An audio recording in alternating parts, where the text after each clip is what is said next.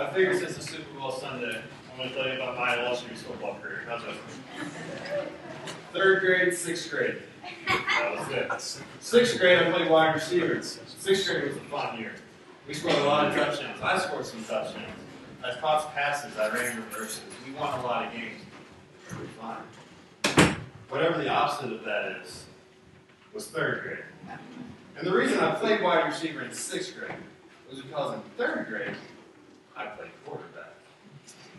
And I did so well, they made me play wide receiver when I came back. I remember three things about my third grade year of football. Number one, I remember we won our last game. Nothing about the game, just that we won it, and that, that was the only game that we won all season.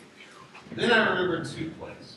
Number one uh, was a play called a bootleg. Now, this is where the quarterback takes the ball, he goes back, he fakes a handoff to the running back, and hopes that everyone on the other team thinks that person has it. And then he runs around the right side and runs for a touchdown. Now, the touchdown was the goal because all three times we ran it in practice, touchdown. And so the call comes into the huddle. We're running the bootleg. I'm excited. This this is going to work great. So I take the snap. I fake the handoff. I hear the biggest pop you've ever heard, which means they think that guy has the ball, and I turn around. In practice, it was clear. In a game, there was a fourth grader the size of Lawrence Taylor looking at me. There's a David reference. Looking at me angrily. Like he wants to hurt me. Now, looking back, I probably could have. Right? I could have side. Right? I'd been okay. Somebody else would have caught me, but he wouldn't have. But you know, that's not what I thought. My thought was, how can I get out of this the least amount of pain? Which is impossible to do. And so I did what I only thought I could do out of self-preservation. I dove two yards in front of him so that he wouldn't feel the need to jump on top of me. I wanted to make it abundantly clear. I have no intentions of going past you, sir. I'm going right here. And it worked. Not the play. Me being safe. It worked. He walked off, probably feeling sorry for me, and went back to his huddle. We didn't run that play again. The second play that we ran was called pass to the left in third grade. The really technical names for things. So passes to the left. This is where people go to the left, and the quarterback passes it to them. Once again, in practice, it worked great. It worked awesome. I would throw it to them, they would catch it, they would run, we'd high five. And so the play comes in, you're going to pass it to the left. And so I get the snap, I drop back, I'm feeling really good. And it's as if my teammates disappeared. And all I saw were 11 pairs of eyes peering deep into my soul, wanting once again to hurt me. And so I did what all the good quarterbacks do.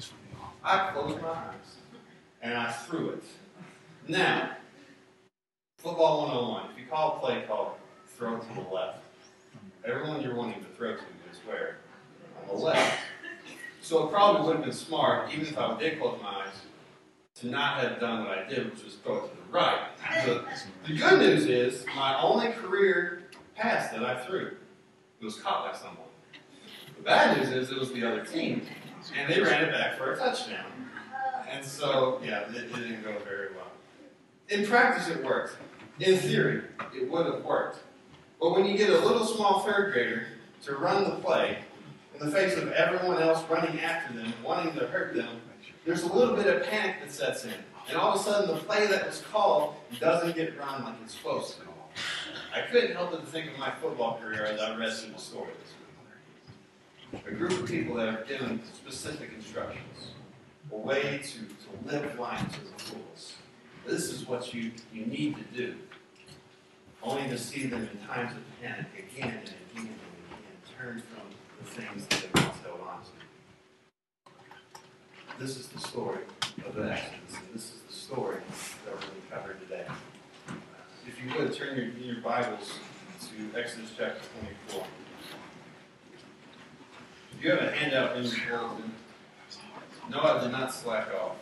Uh, after three years, uh, you should know this by now, I don't really like outlines. Uh, number one, because I rarely stay on them. Number two, because I feel like sometimes we just sit and wait for something to be said up here. We don't listen for anything else, just what we want to fill in the blanks for.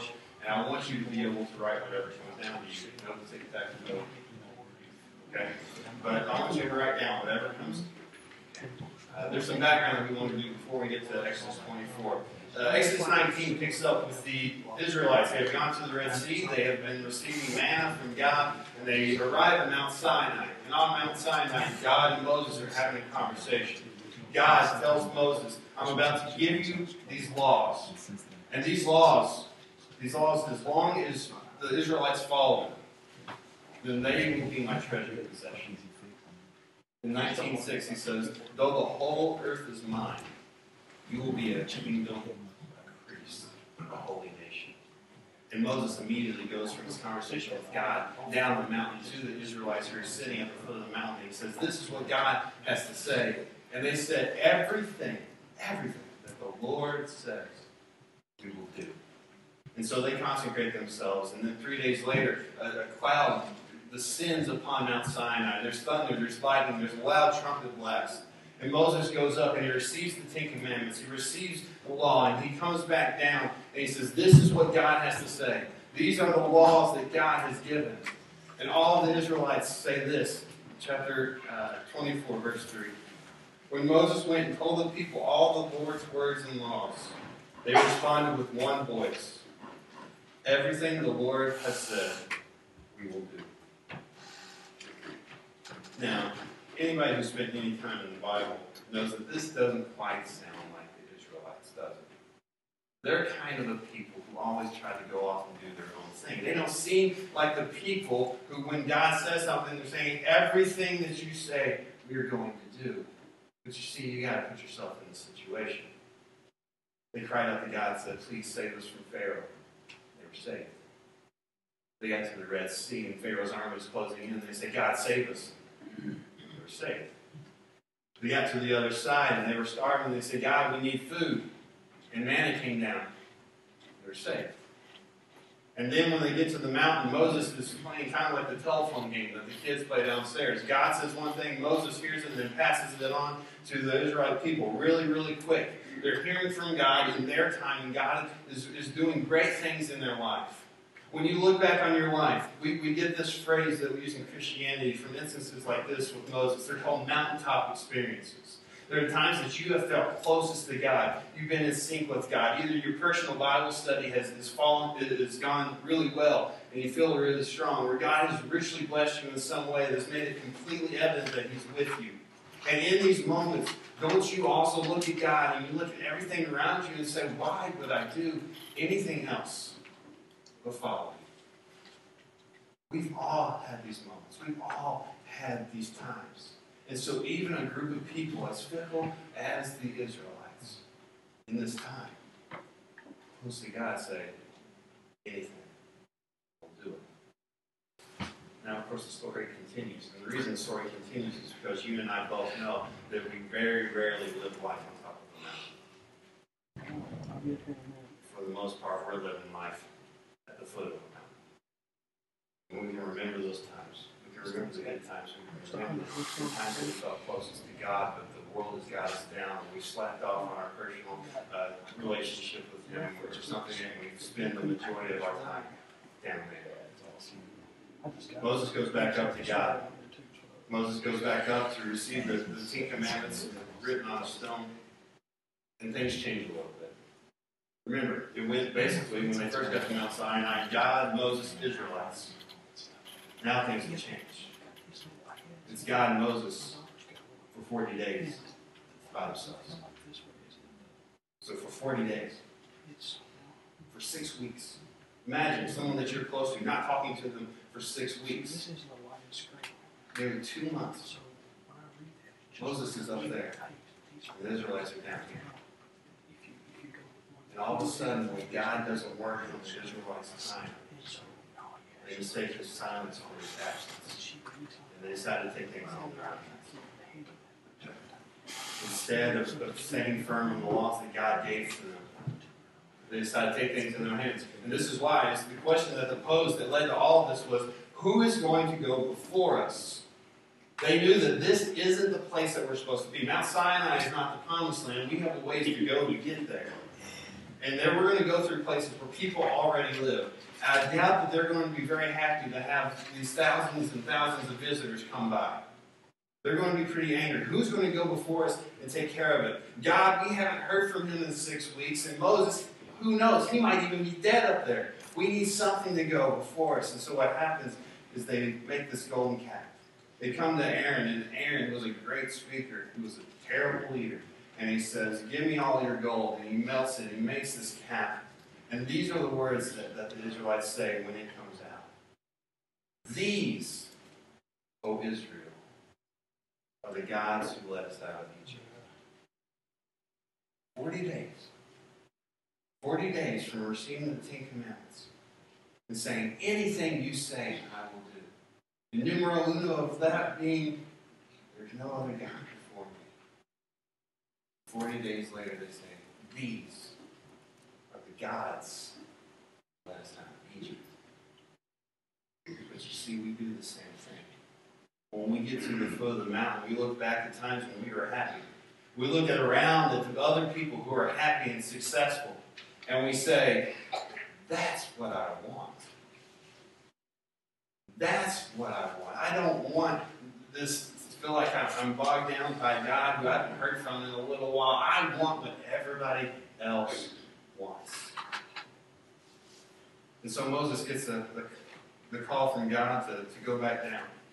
And if you will, uh, if you go to uh, chapter 32, verse 19, it'll be on the screen if you don't have uh, a Bible. There's one in front of you. When Moses approached the camp and saw the calf and the dancing, his anger burned, and he threw the tables out of his hands, sorry, tablets out of his hands, breaking them into pieces at the foot of the mountain. You realize that symbolically, that had already happened. Laws, everything God had said, the Israelites had already discarded at the foot of the mountains that were not following. And he took the calf that they had made and burned it in the fire. Then he ground it into powder, scattered it on the water, and made the Israelites drink it. He said to Aaron, What did these people do to you that you led them into such a great sin? This is a classic response when we're caught in sin, isn't it? Do not be angry, my Lord, Aaron answered. I'll try to say it how he probably did. You know how prone these people are to evil. They said to me, Make us gods who will go before us. As for this fellow Moses who brought us out of Egypt, we don't know what has happened to him. So I told them, Whoever has any gold jewelry, take it off. Then they gave me the gold. And I threw it in the fire, and out came this calf. In other words, wasn't me. They made me do it. Moses saw that the people were running wild and that Aaron had let them go and get out of control and so become a laughing stock to their enemies. Now, there's a lot of things wrong with what the Israelites did. They, I mean, they broke God's laws, they broke His commands. But I think it's very evident the reason Moses was the most mad. They became a laughing stock to their enemies. See, we see elsewhere in Scripture when the Israelites are completely and wholly devoted to God, that the people that they are going towards, they say they literally shake. They are scared to death. They've heard what God has done for them in Egypt. They've heard what God has done to the Red Sea. He's heard that these thousands of people are going to the desert and they're not dying because they're getting fed. This God is, is someone that we really don't want to mess with. But what happens? is that they peer down and see at the foot of the mountain the Israelites, completely ignoring everything that God told them to do. They figure to themselves, they're not caring about God, we shouldn't have to care about them either. They're a laughing stock. One modern day illustration.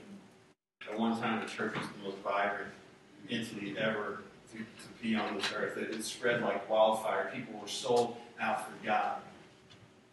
You ever mentioned the church to one of your non Christian friends?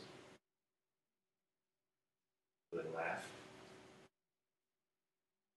This is what happens.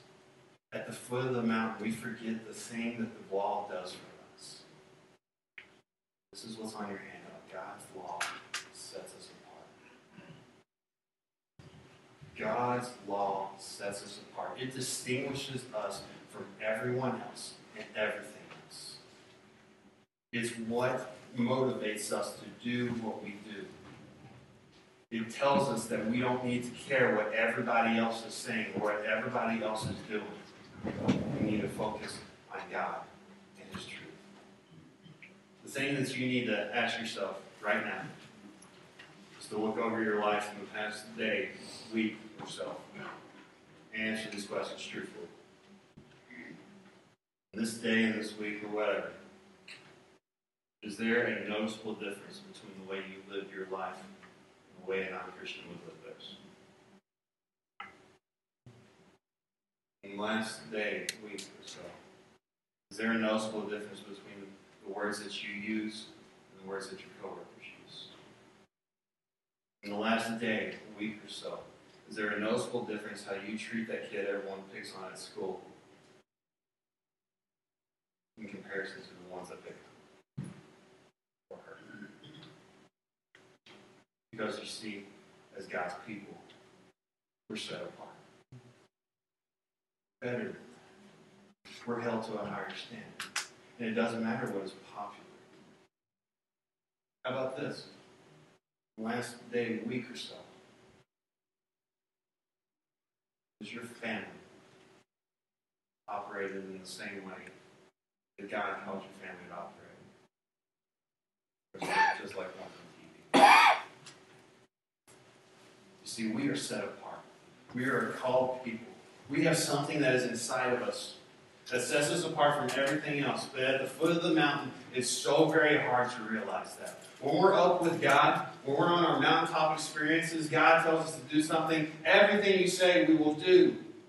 But when we're down on the foot of the mountain and everyone else's words are surrounding us, that's when it becomes hard. And that's when it becomes up to us to make sure that we realize that we're set apart for something bigger, better, and greater. Well, that's a little bit of scripture we want to look at.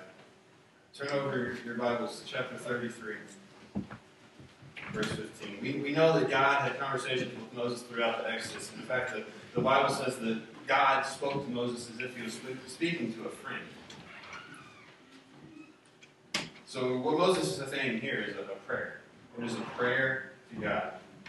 And listen how powerful this is. Verse 15. If your presence does not go with us, do not send us out from here. How will anyone know that you are pleased with me and with your people unless you go with us? What else will distinguish me and your people from all the other people of the earth? Moses got it. He understood the thing that set them apart from everyone else is God. Now, we as Christians, after accepting Christ, being obedient to Him in baptism, have received the gift of the Holy Spirit. It lives inside of us. And the Holy Spirit, Paul tells us, is not a timid spirit. It has great power. It has done great things. But if there's something Christians are good at, is that we have been really good at quenching that, that spirit and keeping it down. We put barriers over it to make sure that it's not reaching its full potential. But see, all that's doing is trying to be like everyone else. You are called to something bigger, better, greater. The spirit that lives inside of you is what makes that happen. What if today you can start by doing it every Sunday? What if today you said this? To paraphrase Moses' words. If your presence does not go with us, God, don't let me get out of this pew. Don't let me leave this building. And since we have the Holy Spirit inside of us, those who have accepted Christ, if your presence, God, is not active, living, and breathing in my life, don't let me get out. Because you see, continues to suppress it when you leave these doors, you look just like everyone else. Jesus made it abundantly clear that you are called to be a shining city on a hill for everyone to see. So the worship team comes forward, there's a couple of decisions that we have to make today. Number one is this. If you never accepted Christ as your Savior, then there is nothing that sets you apart from anyone else. Everyone else who hadn't accepted Christ as their Savior has the same fate awaiting them, and that's death. And so if today is the day that you make the decision that you want God to live inside of you through the Spirit, that you want to accept Christ as your Savior, we invite you to come forward at this time. But even more than that, you who have already been baptized, maybe this is the Sunday that you pray this prayer to God. God, get rid of whatever it is, and name it by name. Admit it. Get rid of this in my life that's keeping me from fully following you. I want to ask that you stand and we say a prayer together. Just stand.